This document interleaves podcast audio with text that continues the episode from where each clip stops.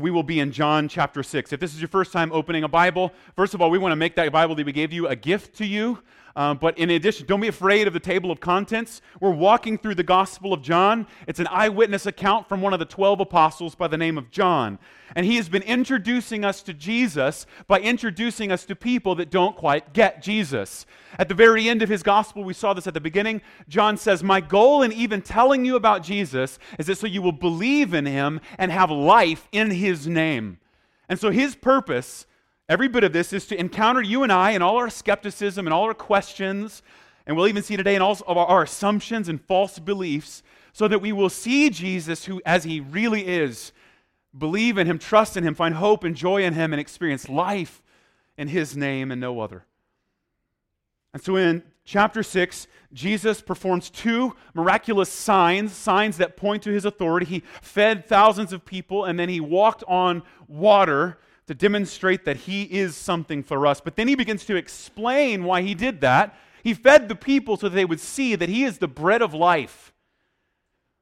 And he walked on that water so that people would realize he is our passage across troubled and chaotic waters. There's something about him that John wants us to know, and that word is a difficult word to accept. So, beginning uh, we're going to spend most of our time in verse 60 to 71, but I want to begin in verse 51 so that, uh, so that we will be covering some of these things, kind of picking up where we left off. Beginning in 51, Jesus says, I am the living bread that came down from heaven. If anyone eats this bread, he will live forever. And the bread that I will give for the life of the world is my flesh. The Jews then disputed among themselves, saying, How can this man give us his flesh to eat? So Jesus said to them, Truly, truly, I say to you, unless you eat the flesh of the Son of Man and drink his blood, you have no life in you. Whoever feeds on my flesh and drinks my blood has eternal life, and I will raise him up on the last day. For my flesh is true food, and my blood is true drink. Whoever feeds on my flesh and drinks my blood abides in me, and I in him. As the living Father sent me, and I live because of the Father, so whoever feeds on me, he also will live because of me. This is the bread that came down from heaven, not like the bread the fathers ate and died. Whoever feeds on this bread will live forever. Jesus said these things in a synagogue as he taught at Capernaum. When many of his disciples heard it, they said, This is a hard saying. Who can listen to it? But Jesus, knowing in himself that his disciples were grumbling about this, said to them, Do you take offense, offense at this? Then what if you were to see the Son of Man ascending to where he was before? It is the Spirit who gives life. The flesh is no help at all. The words that I have spoken to you are spirit and life. But there are some of you who do not believe. For Jesus knew from the beginning who those who did who those were who did not believe and who it was who would betray him. And he said, This is why I told you that no one can come to me unless it is granted him by the Father. After this, many of his disciples turned back and no longer walked with him. So Jesus said to the twelve, Do you want to go away as well? Simon Peter answered him, Lord, to whom shall we go? You have the words of eternal life, and we have believed and have come to know that you are the Holy One of God. Jesus answered them, Did I not choose you, the twelve? And yet one of you is a devil. He spoke of Judas, the son of Simon Iscariot, for he, one of the twelve, was going to betray him.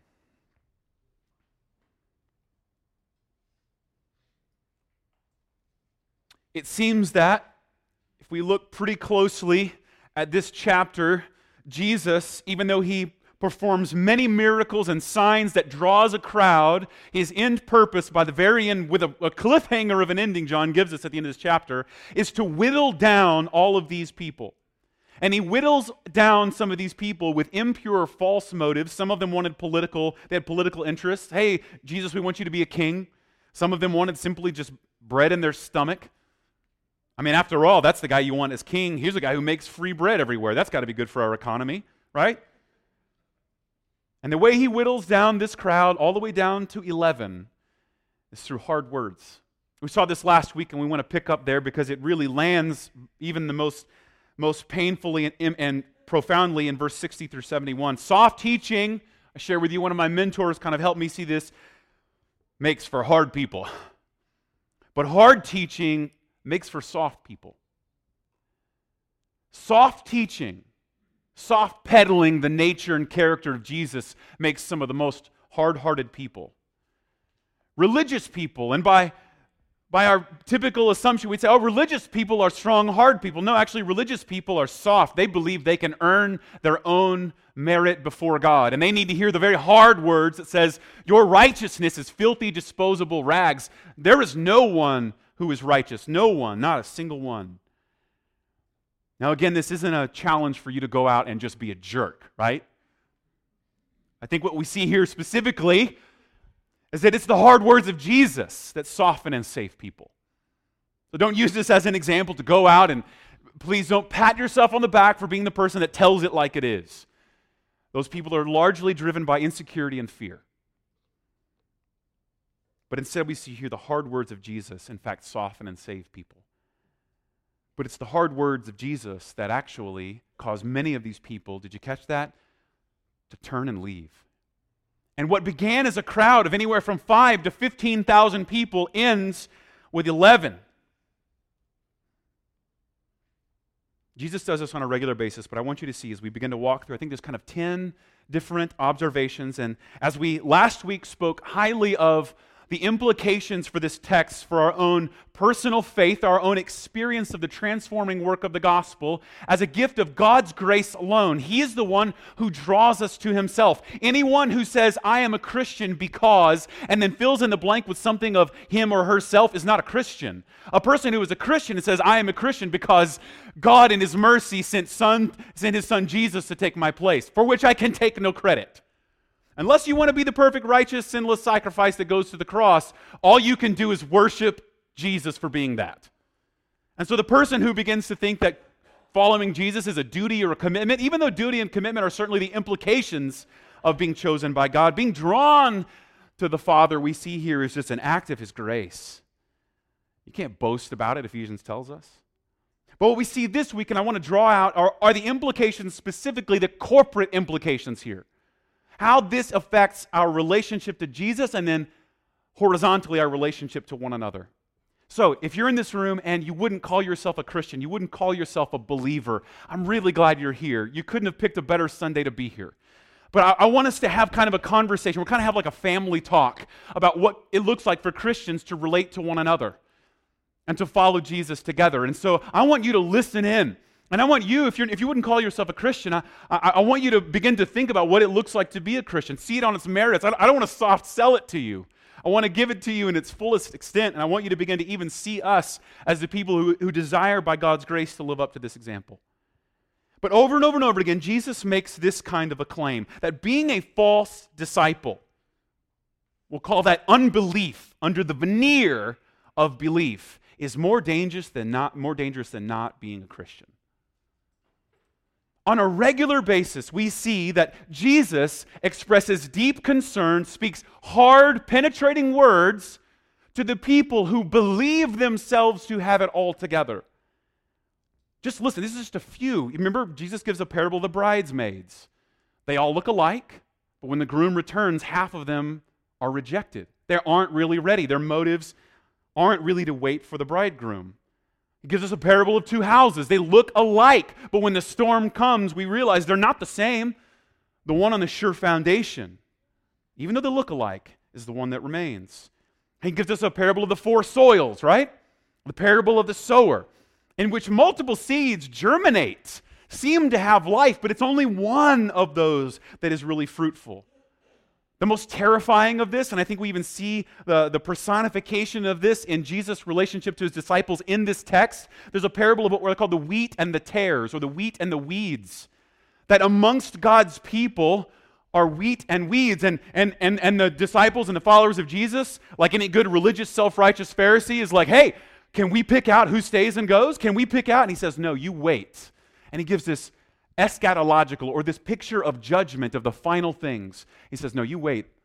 They'll all be harvested together, and then they'll be judged and separated.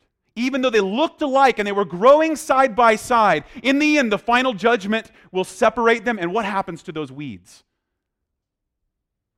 They're burned. Luke 9. You even see people come to Jesus, right? My favorite one is the, the man who's like, Jesus, I'm going to follow you. I'm all in. And you would expect Jesus to be like, finally, someone who gets it. But what does he tell him? Goes right after his false motive, his false discipleship. He says, Man, foxes have dens, birds have nests. Son of man has nowhere to lay his head. Motives are always exposed, just like this man and they go away. The Sermon on the Mount, remember this? It ends with this just painful, like a just kind of a, an exclamation mark. And, and Jesus says, Look, on that day, there's going to be people who gather around me and say, and call me Lord, Lord. And they're like, Look, we did all these things in your name. We, we, we, we prophesied, we cast out demons, we saw miraculous things. And what is Jesus going to do for those people who look the most religious, who look like they get it? He says, You ought to go away. I don't even know you. This is a key component to Jesus' teaching that these hard words actually soften and save people. First and foremost, we see here as we walk through verse 60. When the disciples heard it, what did they say? This is a hard saying. Now, that word there is, is not hard like difficult to understand. That word hard there's the word scleros, where we get the word sclerosis. It's not hard to understand. What they're saying is it's hard to accept. This, this is hard to receive. But here's what I think we find out an authentic disciple of Jesus feels the weight of Jesus' words. Feels the weight. I mean, look, what do we see here? Like, it's the height of Jesus' public popularity. Thousands of people until finally he boils them down, chases them off down to 11. Now, I don't think that means that our job is to chase people off. But what I do believe is that we should make it really difficult for people to fake it.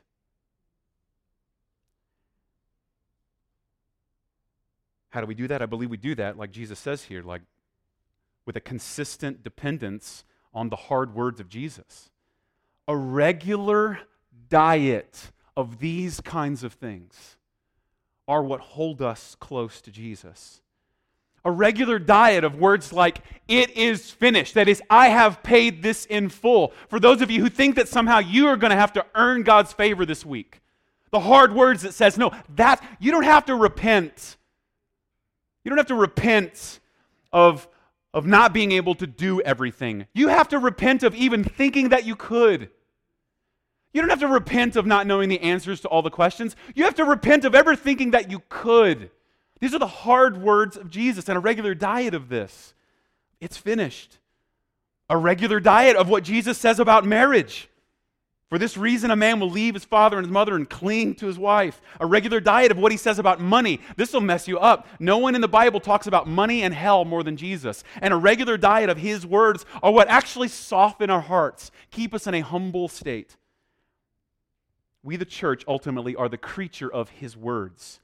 And that means including the words that are difficult, as they say here. They're difficult to accept. Maybe the best way to summarize it is this If you find yourself today saying, I've got all this figured out, friend, you may be in the most dangerous place of all. If you find yourself going, oh my, I'm really humbled by this. In some sense, I'm almost terrified by this. I'm worried, Jonathan. I might be a false believer. I might have false motives. And, friend, here's an interesting thing you're in the safest place of all. What we find to be the case throughout Jesus' teaching is that, in fact, the people who see Jesus for who he is and either completely accept, lay down their lives for him, or completely reject his, his claims that seem absurd are the ones that are in the safest place. It's the people who, on the veneer or surface, say, Yeah, I get it, I got it, I'm, I'm, I'm one of God's people, but under the surface are hiding deep unbelief. That's the scary part. That's the scary place to be. Revelation even concludes, right? A critique of one of these churches that's really fruitful. But he says, Look, look, look. You're neither hot right? You're neither cold. But since you're lukewarm, I'll spit you out. The safest place to be is either to see, just to see Jesus and his lordship claims as they are, feel the weight of his words. Even if you reject them, that's what's bizarre here, isn't it? Even if you just reject his words, you're at least in a place where you might each, uh, like begin to hear and receive and be shaped by it. So if you're in this room and you're like, I don't know about this, you're in a good spot. So ask yourself these kinds of questions Does what you believe about Jesus hold up to what is said here? Is what you believe about Jesus able to stand the test of his words here? Does it measure up to these very hard words to accept?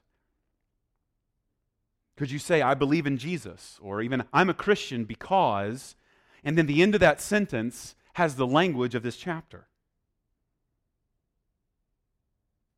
Could you use the language in this chapter, right? Like, there's no way I could be a Christian unless his, his heavenly sustenance had fallen from the sky to, to give me life. There's no way I could be a, uh, uh, like I could be a follower of Jesus had God not drawn me to himself out of the pit that I was in, had he not breathed life. There's no way I would follow Jesus had he not walked across the chaotic water and calmed it on my like is that what being a Christian is for you? Would would would the words of Jesus here be the words that you use to describe what it means to follow Jesus?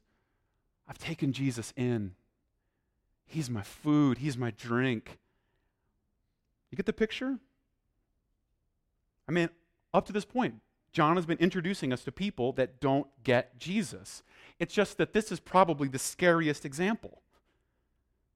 We've been meeting people that don't get Jesus, but we'd like to ask so is, is my faith in Jesus like theirs?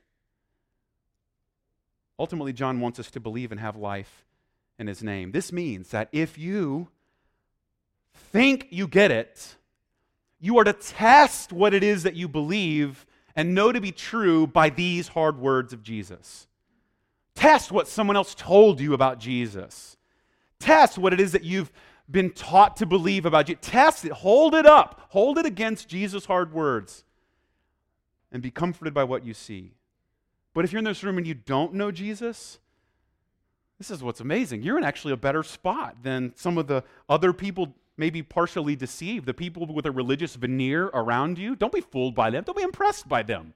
If you wouldn't call yourself a believer, like you don't know Jesus, you're in the best spot today to say, oh, that's who Jesus is. I want to know that guy. That guy sounds serious. I want some of that. Don't be fooled by the religious veneer of people around you. Believing in him, passing from death to life, having life in his name comes from believing this about Jesus, seeing him as he truly is.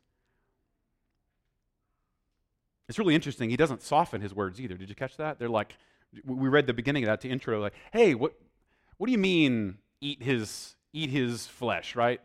What do you mean eat Jesus? And instead of like softening it to explain it, he doubles down. And this is what Jesus does, right? He's like, you need to, you need to, you need to see me as the bread from heaven. What do you mean we need to eat you? And you would expect him to go, this is what Jesus you would expect to say. You're right. What I meant to say, here's what I mean. If I could just sit, like, say you what I'm talking, he goes, no, I'm going to double. If you don't eat my flesh, drink my blood, you're dead. Now, look, look just a contrast of how we t- typically do that, right? We typically do the opposite. Whenever there's a picture that's difficult, scleros, difficult to, uh, dif- difficult to uh, like receive, we, did, we go other ways, right? We go, we go the opposite. Let's just soften it, right? Jesus is like, you know, I, I don't know. You, you heard something that's like, if you, he tells the rich young ruler, look, if you don't sell everything you own, give it to the poor, and then come follow me, you can't, you can't have me. And he says this bizarre thing. It is more, it is easier for the camel to pass through the eye of a needle than for a rich man to enter the kingdom of heaven. How do we explain that? We're like, well, here's what he meant. Calm. It's what he meant to say is if you're willing, if you're, you know, if you if you are if you are willing to be sacrificial. That's what, no. Jesus is like, no, this no, if you don't like and, and so for example, these other like the foxes have dens, right? Birds have nests. And, uh, and we go like, whoa, whoa, whoa, you don't have to actually be homeless. He's like, no, you have to die. Jesus doubled down. Like, if you don't take up your cross and follow me, if you don't take upon the marks of torture for me, you don't know me. You like your comforts? Son of man's homeless. You like your family? What does he say? If you don't hate your father and your mother, you have no part in me. Oh, your father passed away?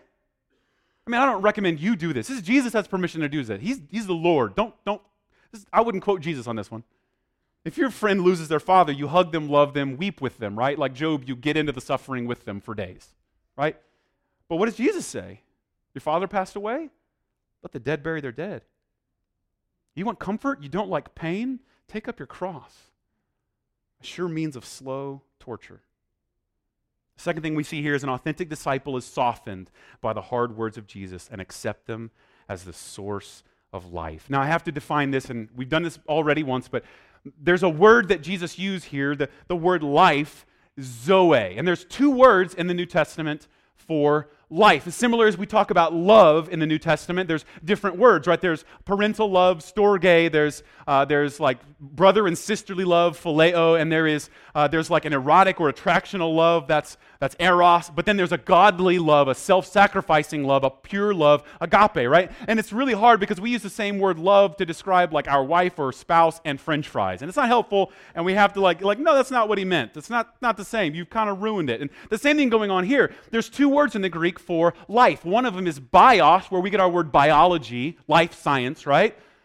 And then zoe, which is life that he's talking about. The word he uses here is zoe over and over and over again. I'm the bread of life. Now that's important because he makes a distinction. He says, look, the people in the wilderness had bios bread, right? Survival bread. And what happened to them? I mean, it's harsh, right? Like dead. Your fathers ate it, died. It says it twice. I'm not like that, he says. The sustenance I provide is life to the full. Now, we're going to see this over and over and over again, but it's, it's, it's probably more like we would use the word survival. You've probably even heard me use that the difference between like surviving and thriving. And he asks an important question here that we ought to consider What is the good life? How do you define it?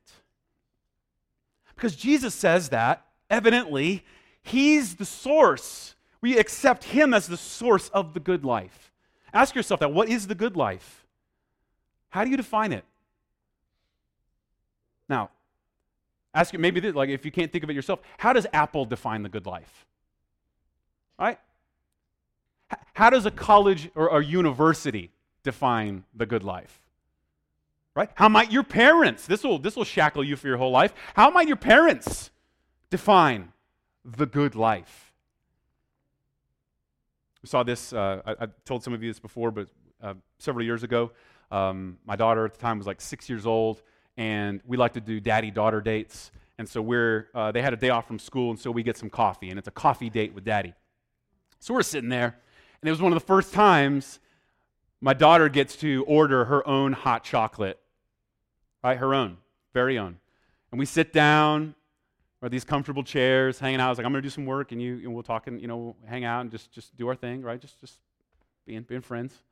And uh, and I started doing some work, and she gets her own little she gets her own little hot chocolate, and she has her iPad there. She's watching like kids YouTube, and she looks at me. She goes, "Daddy, this is the life." now, what did she mean? Did she mean I was dying? And now I'm, I, I, you have, I'm now surviving as a result? Like, no, of course not. What did she mean? She mean this is the good life. This, this, this is really living. This is really living. And look what Jesus does here. He makes a very clear distinction. I am the source of the good life. I am the source of the good life. And you'll say, well, of course she thought that was the good life. Of course she thought. She's a child. That, that clearly that's not the best life. Friend, what do you think your definition of a good life looks like compared to Jesus? How do you think it measures up to the immeasurable value of God's perfect Son going to the cross for you? Begin to see our version of the good life, whether defined by Apple, our parents, a college, or some sort of corporate sales policy, isn't any more mature than thinking that hot chocolate and an iPad is the means of fulfillment. There's a real danger of false discipleship. There's a real danger here. They were right with him, and yet his words actually began to expose their hearts. And eventually, what was exposed in this crowd of people is what they really ate and what they really drank. What's your meat and drink? What makes you tick? Even now, what's the good life? Because what we find out is true disciples grab, we, we grapple with these claims of Jesus. We grapple with them, and we realize Jesus is the only source of true life. He's the only source. And to receive it is to write, we talk about on a regular basis, to hand Jesus a blank check and say, It's yours. You put the dollar amount. All my all I am, all my life, everything I have, it's all yours. Take it all.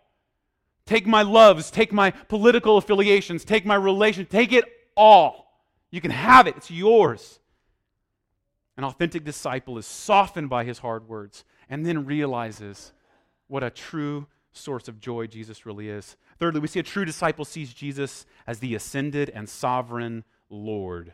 Read you Daniel chapter 7. This phrase, Son of Man, we talked about this before, but in chapter 7 of the book of Daniel, we see a prophecy of what God's redemption would look like. He says, And I saw in the night visions, and behold, with the clouds of heaven there came one like a Son of Man. And he came to the Ancient of Days. That's the timeless one, God and he was presented before him. And to him, that is the Son of Man, was given dominion, glory, and a kingdom that all peoples, all nations, and languages should serve him. His dominion is an everlasting dominion which shall not pass away, and his kingdom one that shall not be destroyed. True disciples of Jesus see Jesus as the ascended Lord, the sovereign Lord Don't miss that. These claims to absolute authority, though they sting at first, are like a deep plow that makes the soil of our own souls fertile and soft. I don't want you to miss that.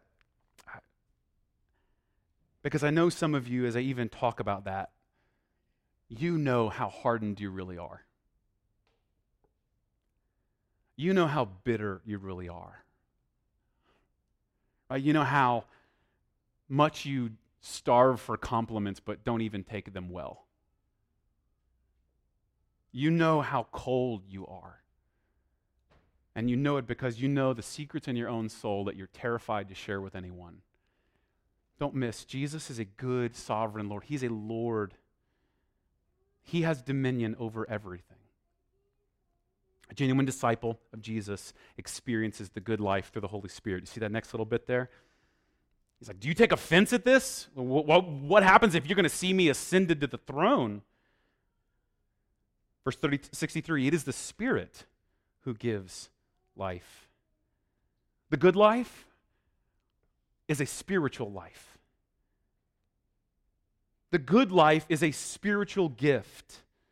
Now, we talk about this on a regular basis. I'll just show you that the lordship of Jesus here equated with spiritual realities. We, talk about this on a regular basis. 1 Corinthians 12 3 says it this way Therefore, I want you to understand no one speaking in the Holy, in the Spirit of God could ever say Jesus is accursed.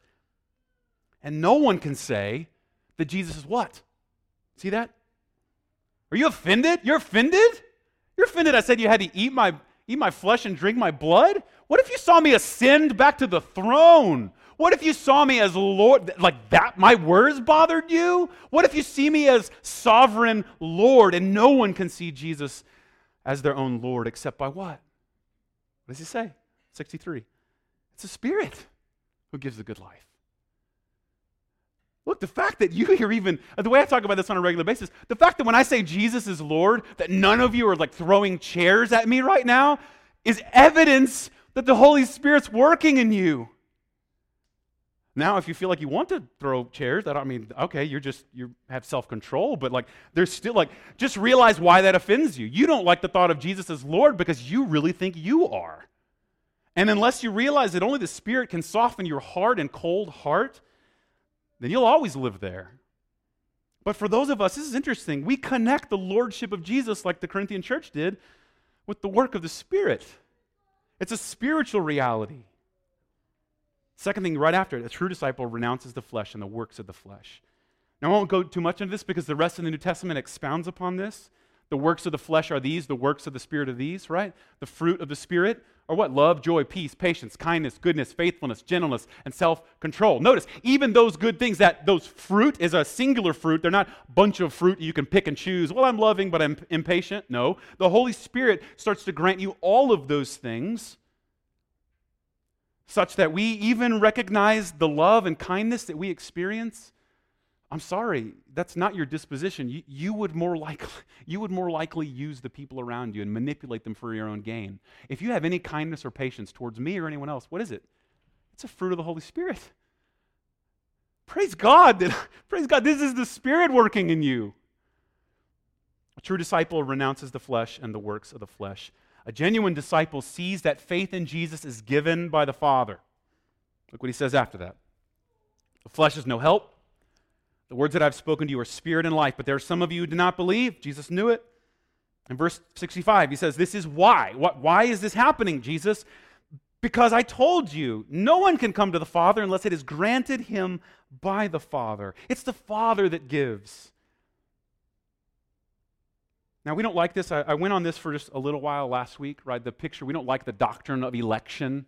We don't like the thought of predestination because it, it absolutely sticks our like autonomous Western post Enlightenment sensibilities, doesn't it?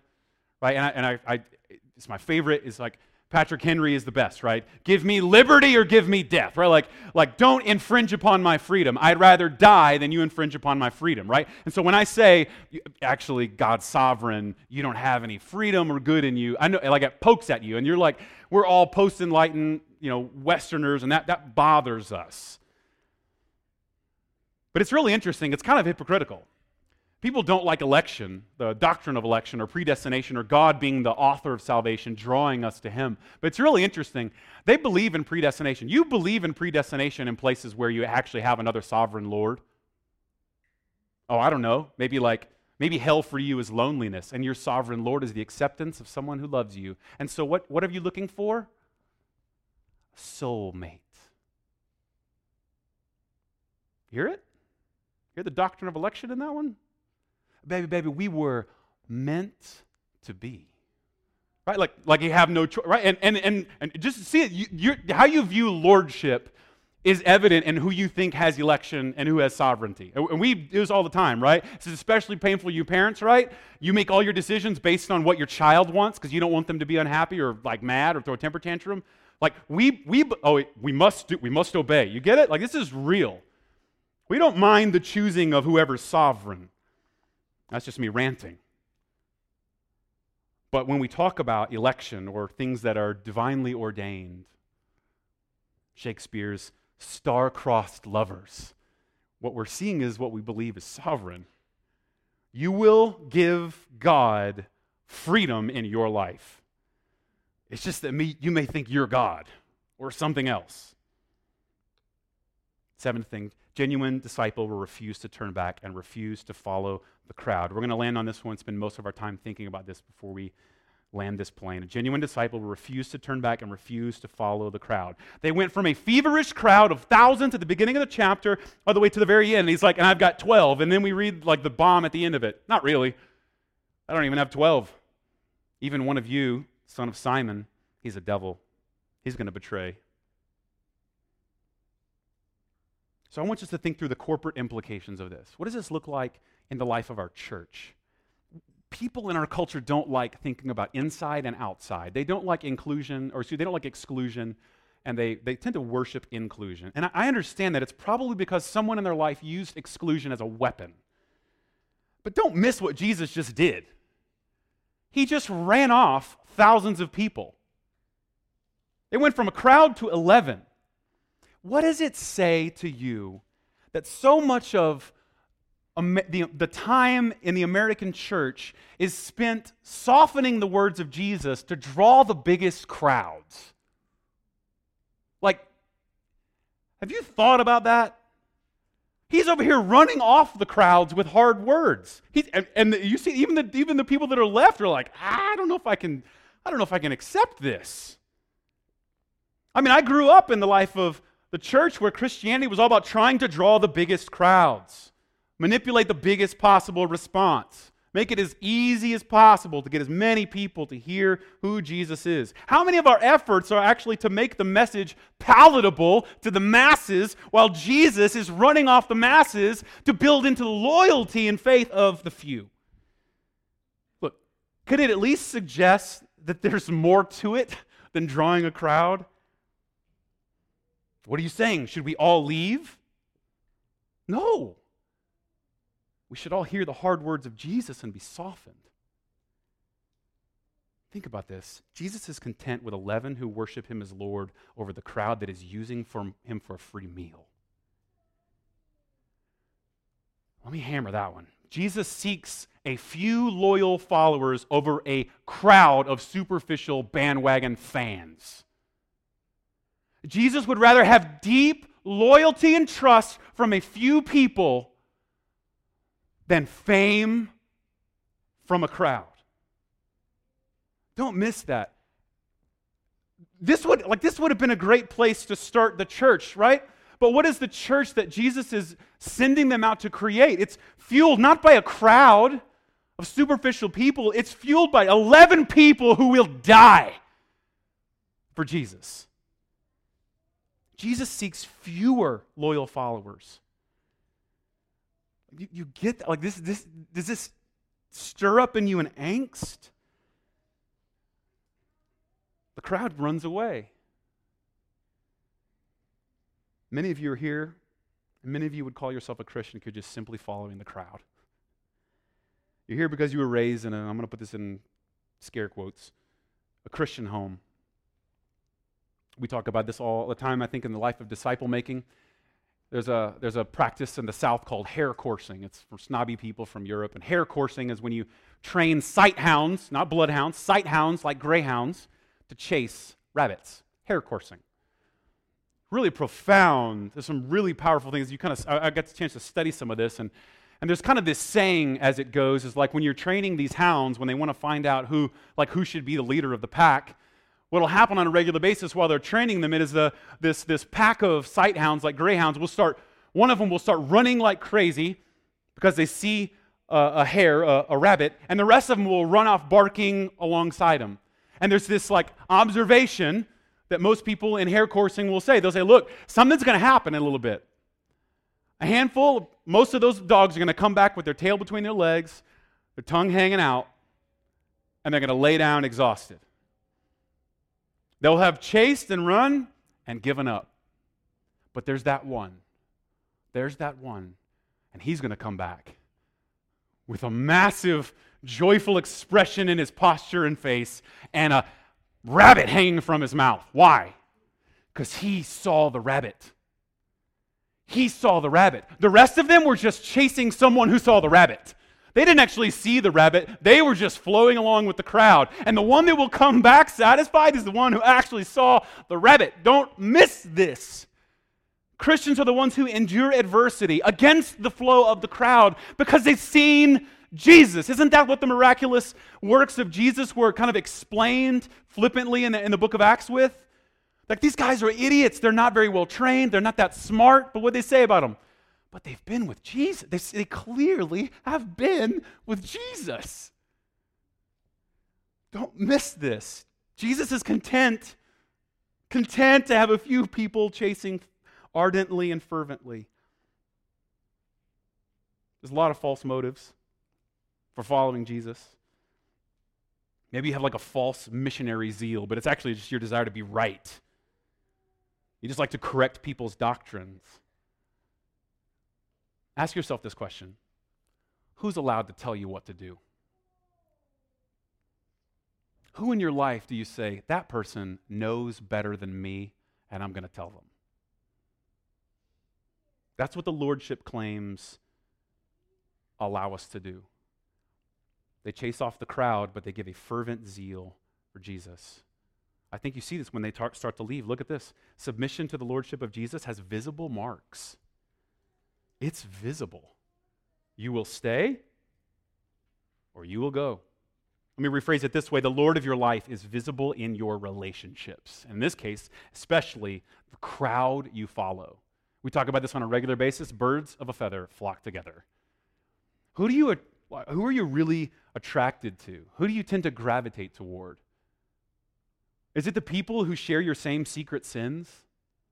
Is the unspoken rule in your relationship don't rebuke me, and I promise I won't rebuke you? Birds of a feather flock together. Lordship will be revealed in who you follow, especially the crowds you run in. There's visible marks. They left Jesus, and then as a crowd, they left the loyal people. I want you to see this the corporate implications for this as a church. This is what we believe membership is. We submit to the Lord Jesus by submitting to the church as a body, a bride, a family, a house, a temple, a field, an olive tree, a flock, a vine. Submission to the Lord has visible marks, especially people that you give power in your life.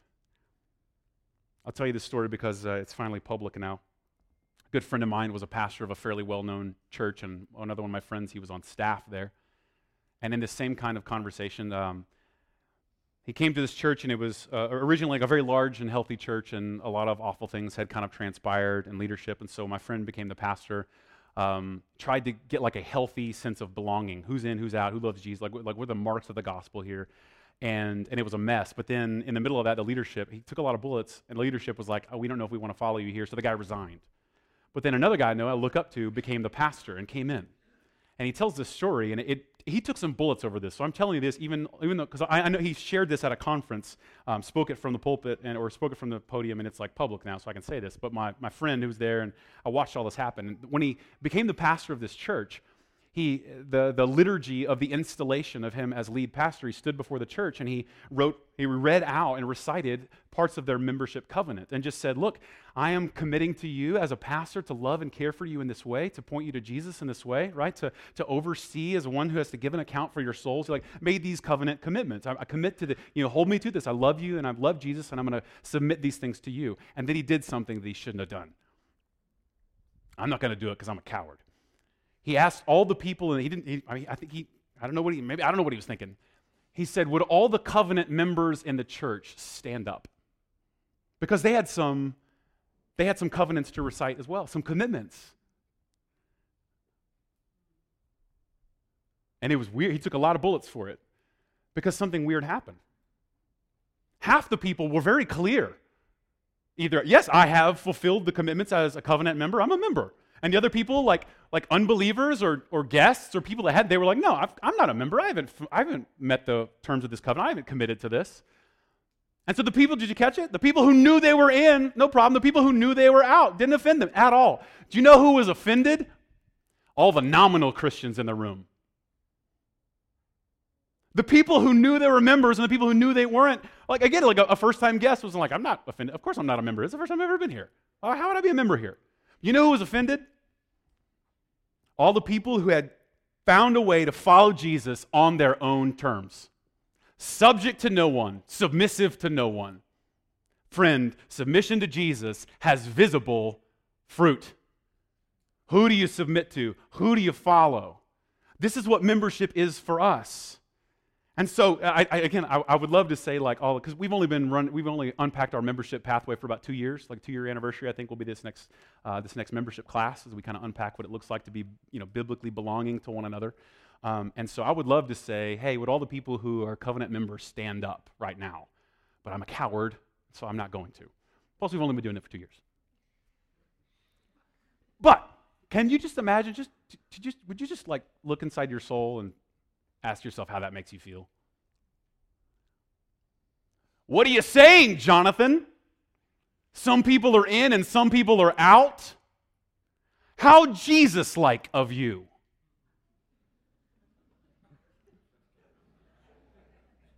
Do you get it? Do you get this?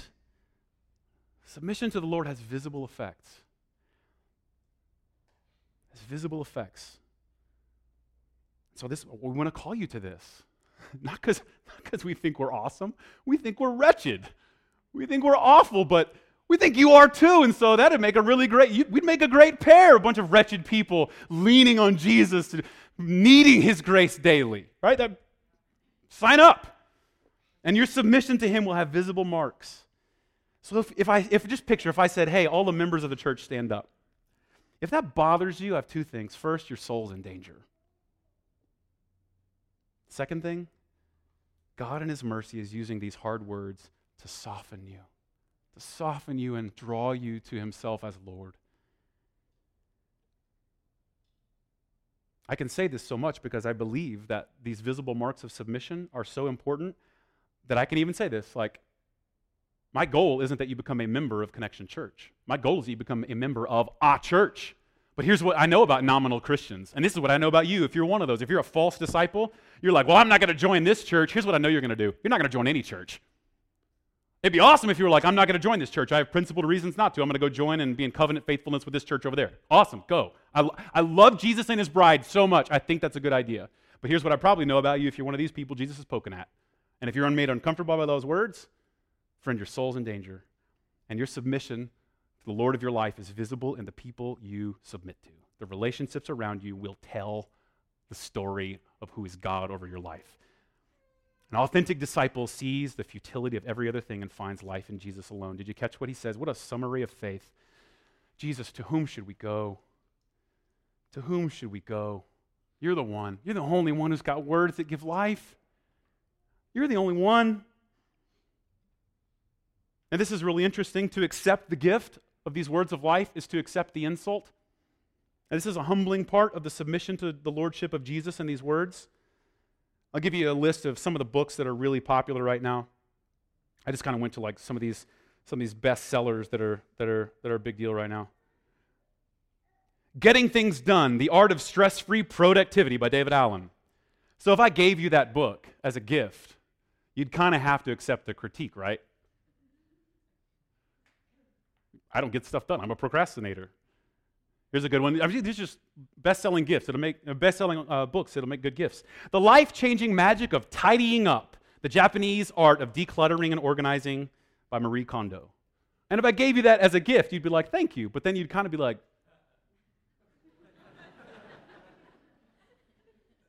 "You're saying I'm a mess." This is my favorite. This is, this is what a bestseller, right? I hate this word. I'm against it, but this is what it is. Adulting How to Become a Grown Up in 468 Easy Ish Steps by Kelly Williams Brown. I, I gave you that book, right? You'd be like, thank you. And then you'd be like,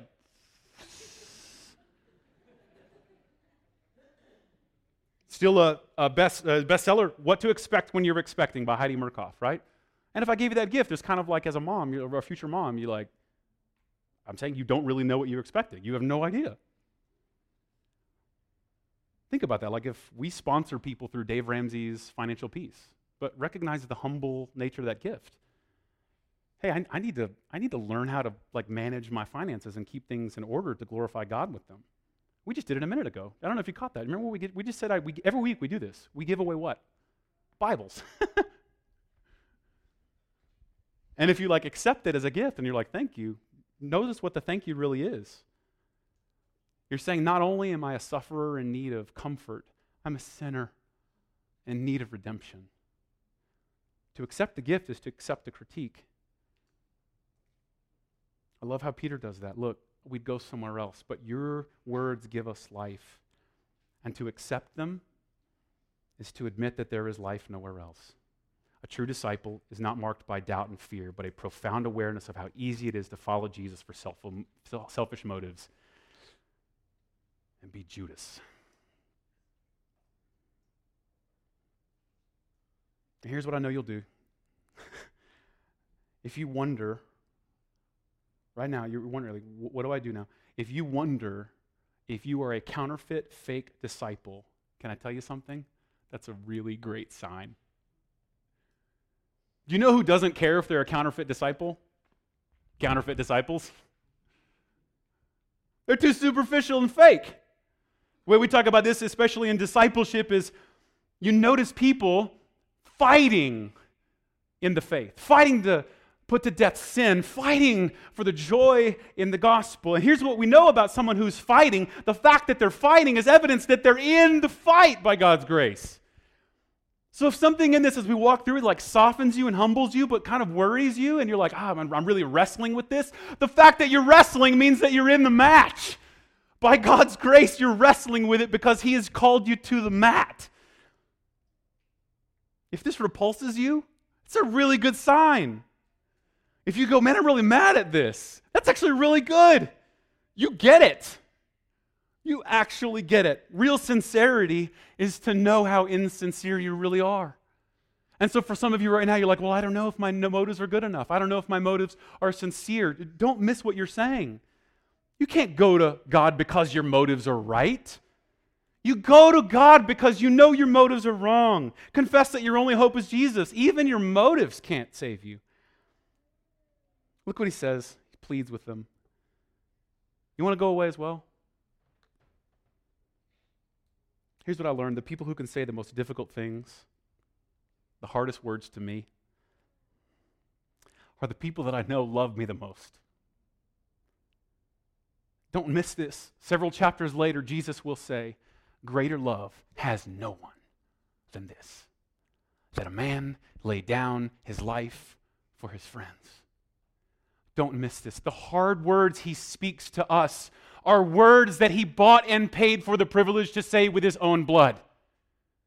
He speaks these words to us not to condemn us. He says, Are, are you going to leave? Are you going to leave too?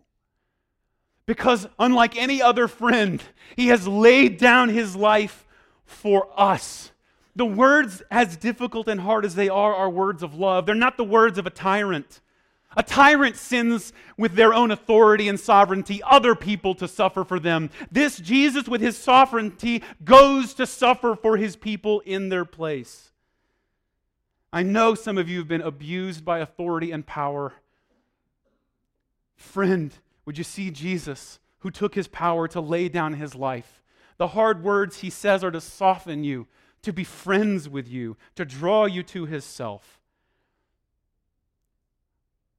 He, unlike the tyrant, takes his authority, his power, and lays it down for the benefit of those he loves. Would you accept? Would you accept this gift in his name? Let's pray. God, you are faithful to us even when we are unfaithful. You are merciful to us when we do not deserve it.